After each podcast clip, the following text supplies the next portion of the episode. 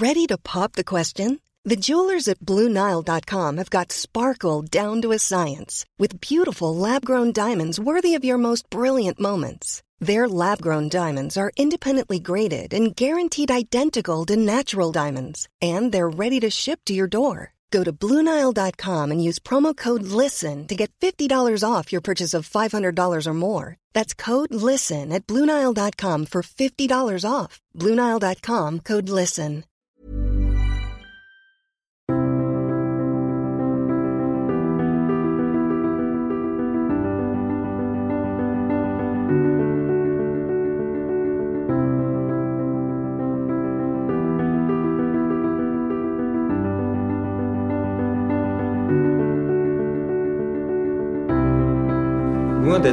Vide ou vierge, la mer est un espace qui est occupé par l'homme, qui est tracé également de frontières, au même titre que l'espace terrestre, des frontières qui sont constituées au cours du temps, des frontières qui sont définies par différents traités, différents codes juridiques. Ce sont ces frontières maritimes de cet espace mouvant que nous allons étudier aujourd'hui dans cette émission.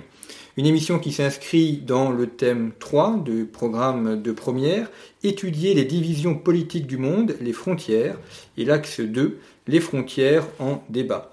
Nous allons donc évoquer la question des frontières maritimes, d'un point de vue juridique, bien évidemment, d'un point de vue historique aussi, et voir comment celles-ci se caractérisent et comment les États se sont partagés et se partagent encore aujourd'hui l'espace maritime. Pour en parler, je reçois Pierre Royer. Bonjour. Bonjour. Merci d'avoir accepté notre invitation. Vous êtes agrégé d'histoire, professeur en lycée et en classe préparatoire, et vous êtes également officier de marine, ce qui, euh, pour ce sujet, évidemment est important, puisque vous en avez une connaissance à la fois théorique, mais également euh, pratique.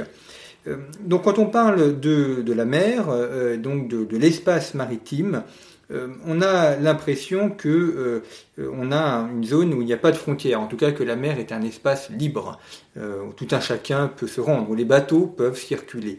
loin de là, en fait, vous l'avez montré dans différents articles, vous avez écrit, notamment pour Conflit, que la mer est un espace qui est codifié par le droit et où les frontières sont nombreuses. Oui, elles sont nombreuses et je dirais que, alors pendant très longtemps, les frontières ont été euh, relativement limitées à l'approche des côtes pour des raisons essentiellement pratiques, c'est-à-dire qu'on ne voyait pas tellement la nécessité de prévoir euh, une appropriation de l'espace euh, très lointain.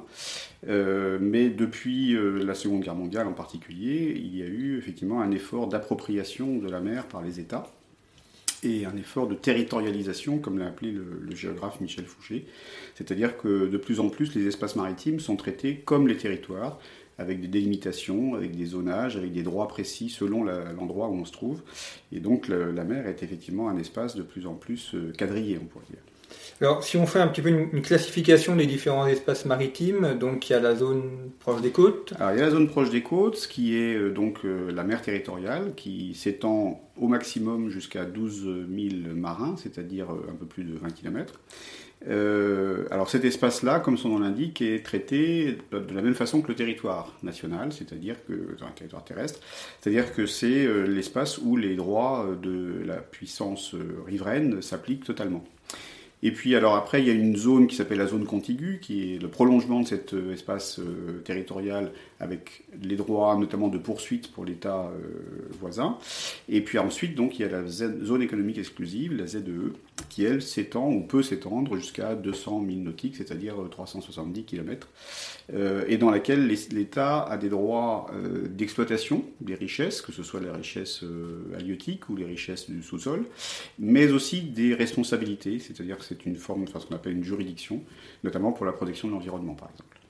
Il y a des zones qui sont libres, qui sont à, tout le monde, celles qui sont au-delà de la ZEE alors, ces zones, oui, c'est euh, la haute mer ou les, eaux internationales, elles sont effectivement libres.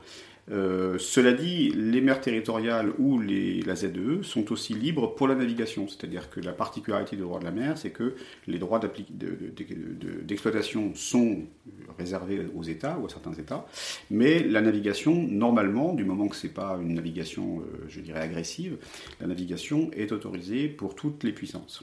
Donc si on prend le cas d'un bateau qui part du Havre et qui arrive à New York, est-ce qu'il doit informer les États au fur et à mesure qu'il traverse les différentes zones ou est-ce qu'il est libre de les traverser jusqu'au port de destination? Il est totalement libre de les traverser jusqu'à ce qu'il arrive. Et évidemment, il va se signaler au port de l'arrivée parce que là, il y a un problème de trafic qui peut devenir un petit peu gênant s'il y a beaucoup trop de, bateaux.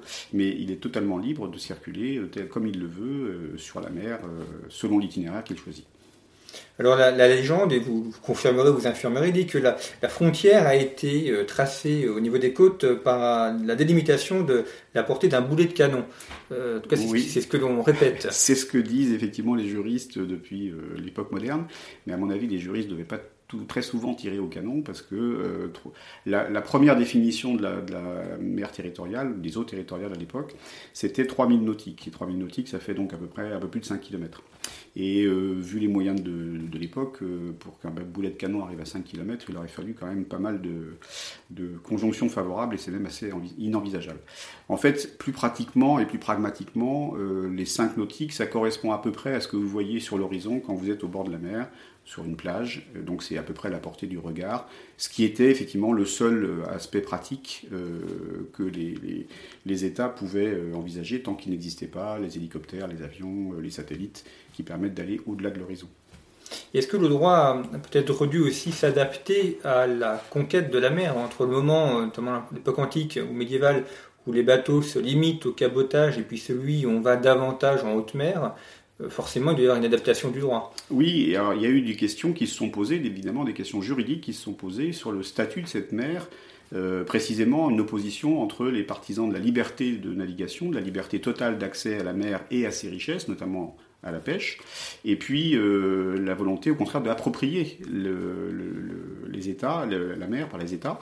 Et ça, c'est un débat qui a eu lieu par exemple au XVIIe siècle entre un juriste hollandais qui s'appelait Grotius, qui défendait lui euh, parce qu'il était hollandais et parce qu'il voulait avoir accès aux mers euh, que les Portugais ou les Espagnols prétendaient fermer, qui défendait donc la liberté de navigation. Et un petit peu plus tard, vous avez un Anglais, Selden, qui lui a, descendu, a défendu l'idée que la mer appartenait finalement à la puissance la plus apte et la plus capable pratiquement de la contrôler, c'est-à-dire la Grande-Bretagne, enfin l'Angleterre à l'époque. Alors, question de définition, pour la mer, on parle de mille marins, d'ailleurs avec deux L. Oui. C'est pas le miles euh, anglais. Pas le mile. les Anglais utilisent aussi le miles, mais c'est le nautical miles. Euh, en français, on dit mille, effectivement, comme l'unité euh, latine, hein, le mille terrestre qu'utilisaient les latins. alors, le mille nautique correspond en fait à une unité qui a été définie, alors, qui était définie au départ par une grandeur astronomique, c'est-à-dire que c'était la, la, minute d'angle de latitude. Sauf que, comme c'est pas complètement égal partout sur la planète, euh, la valeur pouvait varier à quelques mètres près. Euh, et donc les, grandes puissances n'utilisaient pas toujours des valeurs identiques du mille. Le mille marin actuel, celui qui est utilisé par exemple à Montego Bay ou dans toutes les conventions internationales, il a été officiellement défini en 1929 comme euh, valant exactement 1852 mètres. Et donc cette valeur-là a été récupérée par tout le monde. Euh, les Anglais se sont un petit peu fait tirer l'oreille, ils ont attendu les années 50, euh, les États-Unis euh, les années 70, mais tout le monde maintenant utilise le mille marin, que les marins aussi appellent parfois nautique. Alors, on évoquait le, fait que la, découverte maritime fait évoluer le droit. Au cours du XXe siècle, il y a eu deux avancées majeures. D'un côté, la voie des airs, donc les avions, les aéronefs qui permettent d'aller beaucoup plus loin dans la mer. Et puis, on va également évoquer la question de la pêche la partie davantage civile, mais enfin ça a un rôle aussi très important euh, au niveau juridique. Euh, peut-être commençons par les, par les avions. Euh, mhm. Ça, ça a modifié aussi la manière dont on perçoit l'espace maritime. Oui, parce que avec les avions, les hélicoptères, tous les aéronefs en fait en général, puis encore plus, je dirais, avec les satellites, la mer qui était un espace très largement ignoré, en fait, quand on était en pleine mer, on était caché au vu de, de, la Terre. Ben, la mer est devenue un espace beaucoup plus transparent. Alors pas complètement non plus, parce que par exemple en profondeur, les sous-marins euh, à une certaine profondeur ne sont pas détectables, y compris par les satellites par exemple. Mais c'est vrai que du coup les bateaux ne sont plus aussi euh, protégés par euh, le fait de se situer au-delà de l'horizon. et donc c'est ce qui a aussi justifié de la part des États une attente. puisqu'ils pouvaient voir ces bateaux, ils, ils espéraient aussi pouvoir les contrôler, pouvoir intervenir avec. Vous avez évoqué le cas des, sous-marins. La mer, par rapport à la Terre, a cette particularité d'être un espace tridimensionnel, donc il y a aussi l'aspect de profondeur. Est-ce qu'on a un, un, droit, enfin une sorte de, juridiction euh, qui s'applique aussi pour les fonds sous-marins? Alors oui, il y a un droit particulier, mais alors qui concerne justement tout ce qui est au-delà des, 200 nautiques de la ZE. C'est-à-dire que jusqu'à la, jusqu'à la limite de 200 nautiques, euh, on est, enfin, les fonds sous-marins et la colonne d'eau qui se situe au-dessus euh, relèvent du même, euh, du même espace juridique. Au-delà des 200 nautiques, les États peuvent demander une extension de ce, qu'on appelle à ce moment-là le plateau continental, c'est-à-dire la partie euh, sous-jacente, hein, la partie euh, terrestre, on va dire, mais qui se prolonge dans la mer. Alors ça demande de réunir des dossiers géologiques extrêmement complexes, mais ça peut permettre effectivement d'étendre son droit de juridiction, alors non pas sur les eaux, mais sur le sous-sol, cette fois-ci. Et c'est ainsi, par exemple, que la France, bon, beaucoup de, lycéens ou de gens qui s'intéressent à la question savent que la France a le deuxième domaine maritime mondial, hein, après les États-Unis. Ce qui est moins connu, en revanche, c'est qu'elle a maintenant le premier domaine sous-maritime, c'est-à-dire qu'avec l'extension du plateau continental qui a été accordé par l'ONU euh, il y a trois ans, euh, quatre ans presque, euh, la France dispose d'un plateau continental beaucoup plus étendu et donc elle peut potentiellement exploiter les ressources sous-marines, et, enfin souterraines mais sous la mer, de ce plateau continental. C'est ce qu'on appelle notamment les, nodules polymétalliques. Euh. Alors ça peut être les nodules polymétalliques, absolument. Encore que eux, ils, reposent sur le fond. Euh, donc euh, ceux-là, peuvent, quand ils appartiennent à, l'espace commun, ils peuvent être récupérés par n'importe qui en fait. Mais ça peut être aussi des ressources que pour l'instant on n'a pas, pas, pas d'intérêt à aller chercher, mais qui pourraient être des ressources minérales situées encore plus en profondeur. Alors, évoquons le, cas de la pêche parce que c'est un élément qui, que l'on voit souvent euh, dans l'actualité, notamment on pense aux confrontations qu'il y a entre les marins, les pêcheurs espagnols et français ou entre les pêcheurs anglais et français. Euh, donc là, il y a aussi une question de, définition de la frontière et de savoir euh, jusqu'où on peut pêcher, combien on peut pêcher. En tout cas, on voit que la question est profondément juridique. Oui, et alors là se, rencontre en fait euh, la tradition du droit maritime et les nouvelles réalités de ce droit maritime. C'est-à-dire que pendant très longtemps, euh, la mer était considérée comme euh, ce que les, latins appelaient une res communis, c'est-à-dire une chose commune, et donc, euh, on pouvait y accéder euh, du moment que euh, personne d'autre, finalement, ne contestait son, son, droit à, prélever des poissons. Et donc, de cette façon-là, vous avez beaucoup de, pêcheurs des nations européennes qui sont lancés sur la mer, on va dire, avant les autres, qui, a, qui, ont poussé leur, leur, zone de pêche très très loin, à proximité d'autres continents, et qui s'appropriaient, disons, les ressources des, des pays, par exemple, d'Amérique. Et quand ces pays d'Amérique sont devenus plus indépendants, sont devenus aussi plus revendicatifs par rapport à leur richesse naturelle, ils se sont mis à contester le fait que des pêcheurs venant d'un autre continent euh, viennent quasiment sous leur nez, on pourrait dire, euh, pour euh, des campagnes de pêche. Et ce d'autant plus que à partir des années 60, justement, on a de plus en plus de bateaux qui sont capables de tenir la mer très longtemps, des bateaux qui vont aussi euh, traiter le poisson sur place, donc ils vont le congeler, qui vont le, traiter, le mettre en plat en, portions, etc. Et donc ça permet de prolonger les, campagnes maritimes et les campagnes de pêche très très longtemps. Et donc cette question de la pêche est une des raisons pour lesquelles des États comme le Pérou, comme le Chili, comme le Brésil, euh, et puis après d'autres, euh, ont réclamé finalement un droit de protection sur leurs ressources halieutiques. Et c'est à ce moment-là donc que le nouveau droit de la mer s'est mis en place. Alors, il y a le cas de la pêche, et puis on, parlait du plateau continental, il y a aussi la question des câbles. Euh, ils sont nombreux euh, à passer euh, par l'Atlantique, par la Méditerranée, le Pacifique aussi, pour le téléphone, pour Internet, d'autres types de communication. comment ces, câbles sont, régis? Est-ce que les, bateaux ou les compagnies qui posent des câbles, est-ce qu'elles doivent prendre en compte également le, le droit de la mer? Comment tout ça est organisé? Alors, la pose des câbles sous-marins, en fait, euh, s'effectue euh, pour la majorité euh, dans la pleine mer, donc dans une zone qui est accessible à tout le monde.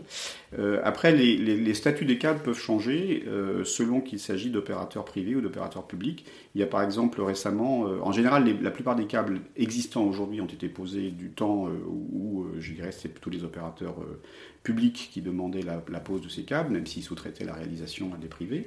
Et aujourd'hui, on voit apparaître aussi des câbles qui sont posés par les, opérateurs privés. Le dernier câble qui a été posé dans l'Atlantique, par exemple, qui est entré en fonction l'année dernière, a été posé par, je crois que c'est Google et puis Amazon, si je ne dis pas de bêtises, enfin deux des, des, futurs géants de l'Internet, enfin des actuels géants de l'Internet plus exactement, euh, pour pouvoir justement augmenter très sensiblement la, capacité de, traitement de, signal à travers l'Atlantique. Donc, euh, alors après, le, tout problème des câbles sous-marins, c'est effectivement le problème de l'atterrage, c'est-à-dire le moment où ils vont arriver à terre.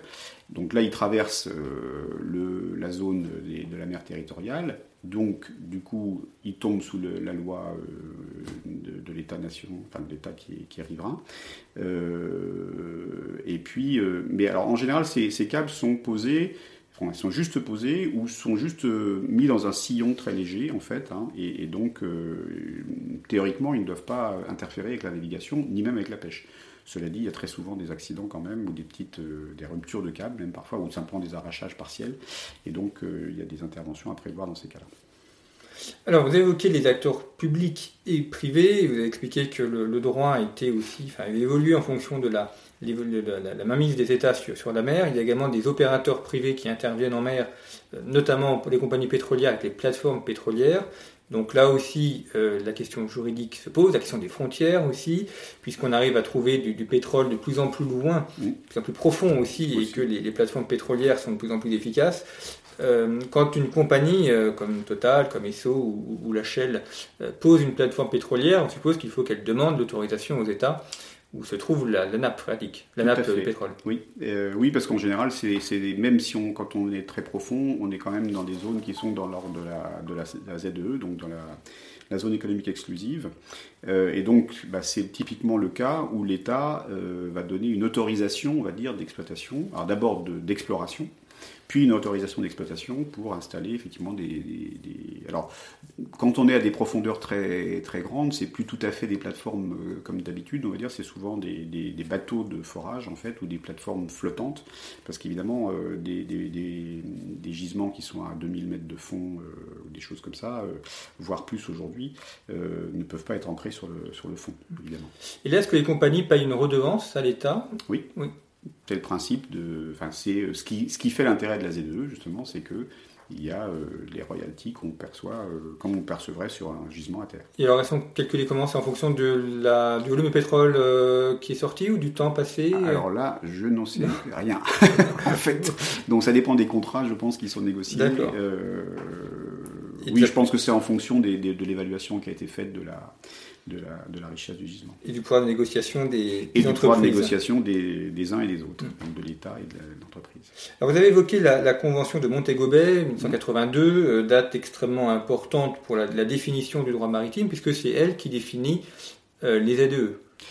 Oui, euh, alors, la Convention de Montego Bay, en fait, a, je dirais, a synthétisé des évolutions qui avaient commencé pour certaines avant, euh, et d'ailleurs, ça, souligne un des caractères assez particuliers du droit maritime, c'est que comme une bonne partie du droit international, c'est un droit coutumier, donc dans lequel l'ancienneté, l'antériorité euh, a, beaucoup de poids. Euh, on le voit par exemple sur les droits de pêche ou des choses comme ça. Et donc la, Convention de Montego Bay a formalisé un certain nombre d'évolutions qui faisaient un compromis entre les revendications les plus extrêmes des uns ou des autres. donc le compromis, c'était justement la création de cette ZEE pour donner accès aux richesses aux États riverains jusqu'à 200 000 nautiques des côtes, sans qu'ils aient besoin de proclamer cette zone euh, mer territoriale. Euh, donc de la, définitivement, complètement, euh, tout en garantissant donc que les grandes puissances continueront à circuler librement, continueront à pouvoir même explorer les richesses librement. Donc c'est un, compromis entre les, attentes des uns et des autres, alors qui n'a pas satisfait quand même tout le monde, mais globalement la majorité des États aujourd'hui, la très grande majorité des États, ont signé et ratifié la Convention de Montego Bay, et même certains qui ne l'ont pas signé, comme les États-Unis par exemple, euh, l'applique quand même et surveille son application, enfin il veille à son application. Il n'y a que quelques pays qui soit pour des raisons géographiques ou historiques de conflits euh, avec un pays voisin, euh, soit pour des raisons pratiques aussi parfois, parce qu'on ne peut pas forcément déterminer des, mers territoriales de 12 nautiques euh, partout, soit pour des raisons d'entêtement, on pourrait dire idéologique, continue à demander, bah, le Pérou par exemple, continue à, afficher une mer territoriale de 200 nautiques. Est-ce que Montego Bay prend en considération la question de la piraterie et notamment de la répression de la piraterie? Pense notamment, euh, enfin, qu'il est très présent dans les années 2000 euh, au mhm. large de la côte somalienne, mhm. euh, où la France était intervenue notamment pour mettre un terme à, à ces attaques contre les bateaux. Est-ce que ça, c'est dans la Convention de Montego Bay ou est-ce que c'est d'autres conventions? Alors, c'est repris dans la Convention de Montego Bay. Il y a un passage, effectivement, qui concerne la piraterie, mais Montego Bay n'a pas été spécialement, euh, je dirais, euh, créateur dans la, en la matière. Euh, en fait, le principe de lutte contre la piraterie fait partie des, principes les plus anciens du droit maritime. tout État, en fait, est autorisé à intervenir dans le cas d'un acte de piraterie et contre des pirates, euh, on va dire, soupçonnés ou avérés. Euh, c'est l'entorse majeure à un principe qui était sinon euh, un principe canonique du droit maritime et qui l'est toujours d'ailleurs, qui est le principe du droit du pavillon. C'est-à-dire que normalement, en dehors de la mer territoriale, enfin des eaux territoriales, un, un, bateau qui, qui bat le pavillon d'un certain État ne peut pas être contrôlé par le pavillon d'un autre, enfin par un, navire d'un autre État, il ne peut être contrôlé que par un, navire qui bat son propre pavillon. Et on ne peut lui appliquer évidemment que le droit euh, du pavillon dans lequel il est immatriculé. Mais pour la piraterie, là, il y a une exception, c'est-à-dire que n'importe qui peut intervenir pour mettre fin à un acte de piraterie. Alors après, le cas de la Somalie a permis de développer euh, d'autres aspects, mais c'est plus des conventions. Euh, par exemple, il y a eu des conventions pour la, la traduction des pirates devant des juridictions.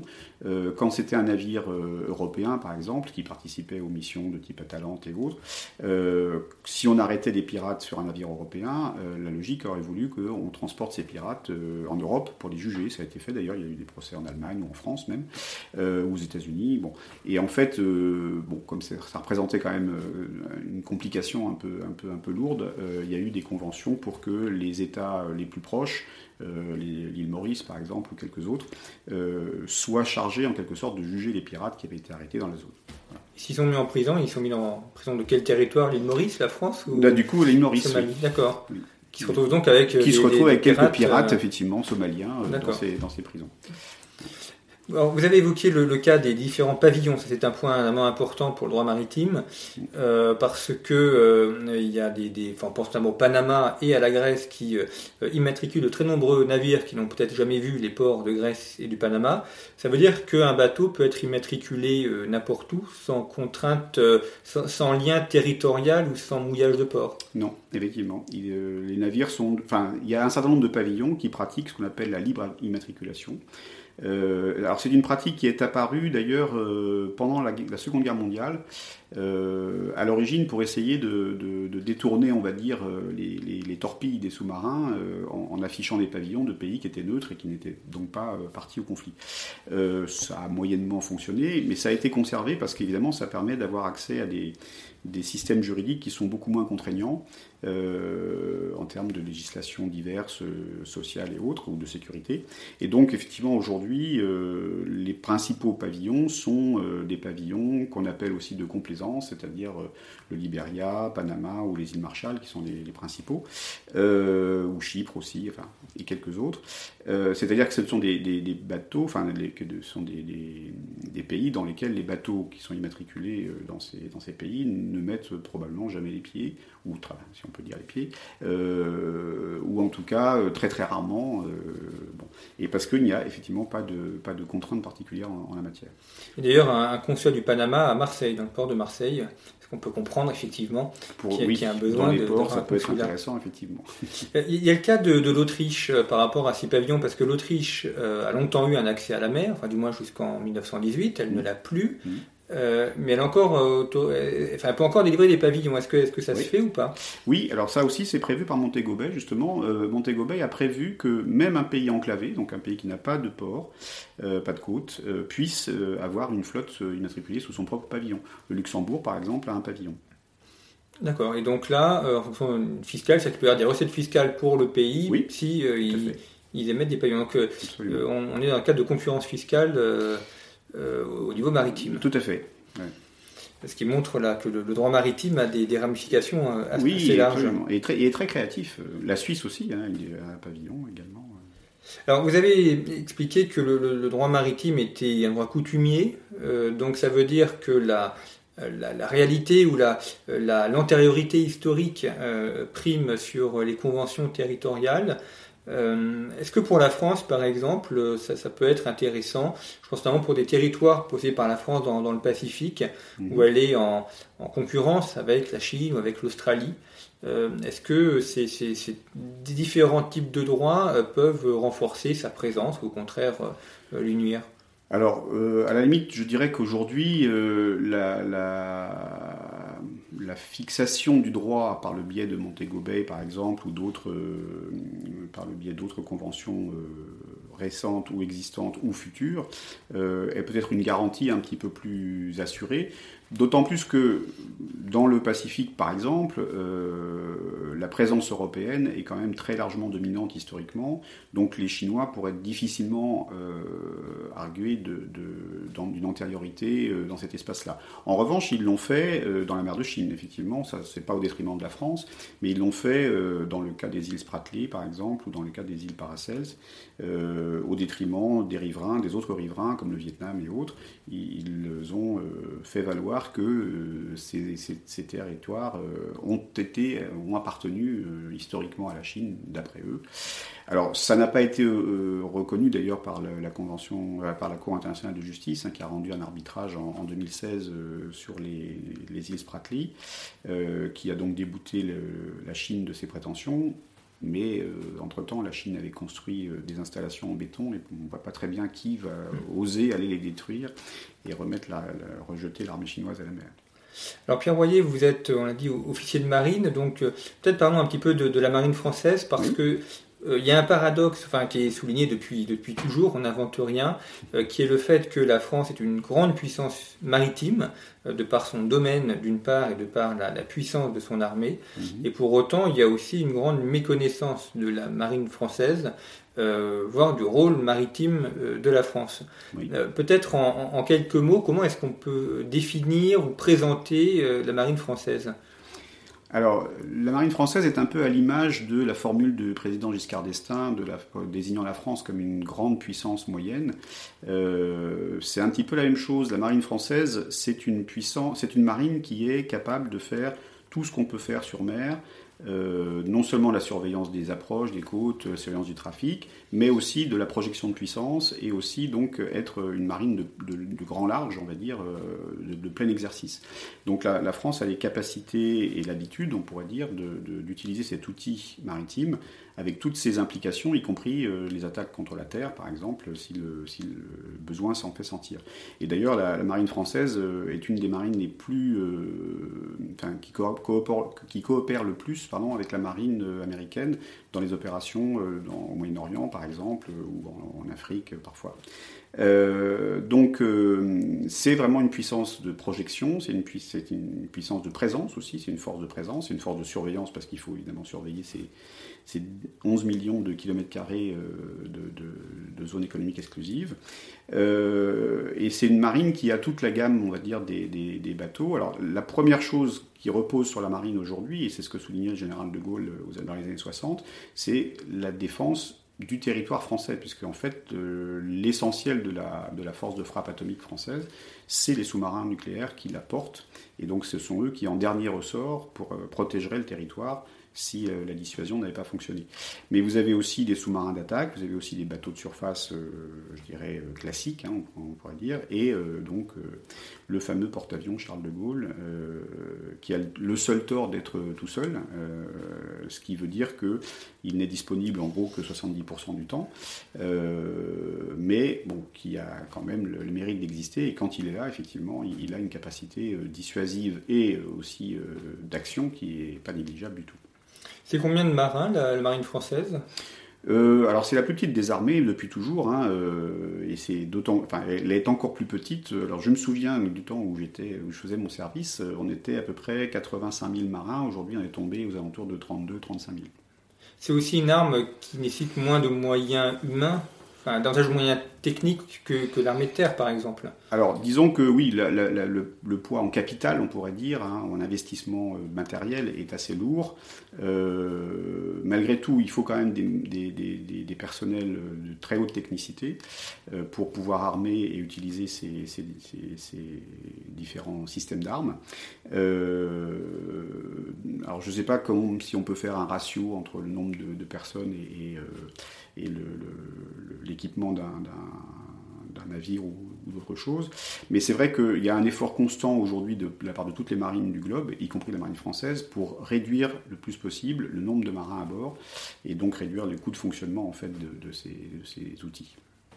Il y a un, espace, puisqu'on on traite des frontières maritimes, il y a un espace intéressant pour la France, sont les îles Kerguelen, euh, donc là, on est tout au sud. Oui, ah euh, euh, où il y, a, très peu de. c'est un dôme qui est inhabité. Mhm. mais quel est donc cet espace a un rôle stratégique pour la marine française? Est-ce que vous pouvez le, expliquer le, Alors oui, les îles Kerguelen, ça relève en fait de l'ensemble des terres australes et antarctiques françaises, donc toutes les terres qui sont dans le sud de l'océan Indien, on va dire, euh, qui commence autour de Madagascar en fait, euh, puisqu'il y a les îles éparses, hein, ce qu'on appelle les îles éparses, avec Mayotte qui est pas très loin. Euh, alors cet espace-là a, plusieurs intérêts. D'abord, c'est une zone qui aussi donne accès à l'Antarctique, qui est une, réserve naturelle qui permet de, de, faire un certain nombre de recherches scientifiques. et puis c'est une zone où on trouve certaines ressources. il y a quelques années, par exemple, il y a eu tout un une, poussée de fièvre, on va dire, autour d'un poisson qui s'appelait la légine et qui, pousse, enfin qui pousse, qui vit essentiellement dans ces zones, euh, dans ces zones du sud euh, subpolaire, on va dire. Euh, donc, ce sont des espaces, en plus, qui sont à proximité de l'océan Indien, qui, est un des, océans finalement les plus les plus stratégiques, on pense beaucoup à l'océan Atlantique, on pense beaucoup à l'océan Pacifique, mais l'océan Indien, euh, c'est finalement l'océan où se croisent les flux maritimes les plus, euh, vitaux, on pourrait dire, hein. les flux pétroliers en particulier, à destination de l'Asie éventuellement aussi de l'Europe, euh, et puis les flux euh, tout simplement de marchandises entre là aussi l'Asie et l'Europe. Euh, donc ce sont des, des, régions qui... alors les îles Kerguelen en particulier n'ont pas trop de... Il n'y a pas trop de revendications autour, puisqu'il n'y a pas grand monde en fait autour des Kerguelen. pour les îles éparses, c'est un petit peu plus... c'est un petit peu plus disputé, on va dire, parce que du fait de leur préparation, de leur proximité pardon, avec Madagascar, les Malgaches ou certains États africains aimerait bien éventuellement les, les récupérer. Euh, bon, donc, d'où l'intérêt aussi pour la France de patrouiller dans ces zones pour réaffirmer très régulièrement sa souveraineté et son intérêt pour ces territoires. Et puis également la Polynésie française, euh, là aussi euh, une zone qui, échappe un peu au regard des cartes parce mm. que les territoires sont, sont, très petits, mais c'est aussi essentiel pour la présence française et pour la, la sécurité dans, dans, la zone pacifique. Oui, parce que la Polynésie, alors la Polynésie n'a pas de grande base, on va dire, euh, navale, hein, euh, permanente, on va dire, mais euh, la Polynésie, ça couvre effectivement un champ tout à fait considérable. À elle seule, c'est quasiment 40% à peu près de la, de la ZEE française. Et donc c'est là aussi un potentiel de ressources assez important, parce qu'il y a encore beaucoup de ressources qu'on peut découvrir dans la mer. Euh, les fonds marins sont très très peu connus en fait, hein, en, pratique, que ce soit les fonds, euh, euh, le socle vraiment terrestre sous la mer, ou que ce soit l'ensemble des, espèces qui vivent dans les, colonnes d'eau. donc là, il y a effectivement un gisement potentiel tout à fait considérable. Et puis la Polynésie, elle est située effectivement en plein centre de cet océan Pacifique qui est un océan euh, colossal. Alors, elle a eu pendant très longtemps un, rôle euh, particulier pour la France, puisque c'était euh, en Polynésie qu'il y avait le, centre d'essai, les centres d'essai atomiques, on va dire. Aujourd'hui, ces centres sont, fermés, hein, puisqu'on ne pratique plus d'essais atmosphériques, ni même souterrains ou sous-marins pour, le, pour l'arme atomique. Mais il y, a, toujours effectivement une, présence française qui est très ancienne, puisque ça date. La France a fait partie des, pays qui ont exploré le Pacifique avec le, les Britanniques. Euh, et donc c'est euh, une zone où là aussi les, rivalités et les proximités du Japon, de la Chine, des États-Unis de l'autre côté, de l'Australie au sud, créent potentiellement une, zone un peu, dangereuse. et la France est d'ailleurs présente dans cette, dans cette rivalité, puisque récemment, la, compagnie Naval Group a, signé un gros contrat pour la réalisation de sous-marins au profit de l'Australie.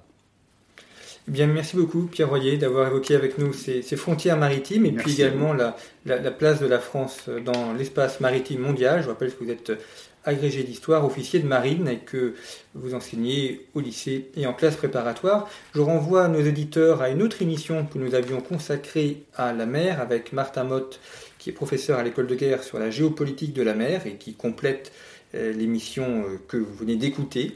Euh, et puis euh, également, vous trouverez Conflit en kiosque avec un hors-série consacré à la géopolitique de l'énergie. Et là aussi, euh, il y a des liens forts, on l'a d'ailleurs un peu évoqué, entre l'espace maritime, les frontières maritimes et la question énergétique. Merci pour votre fidélité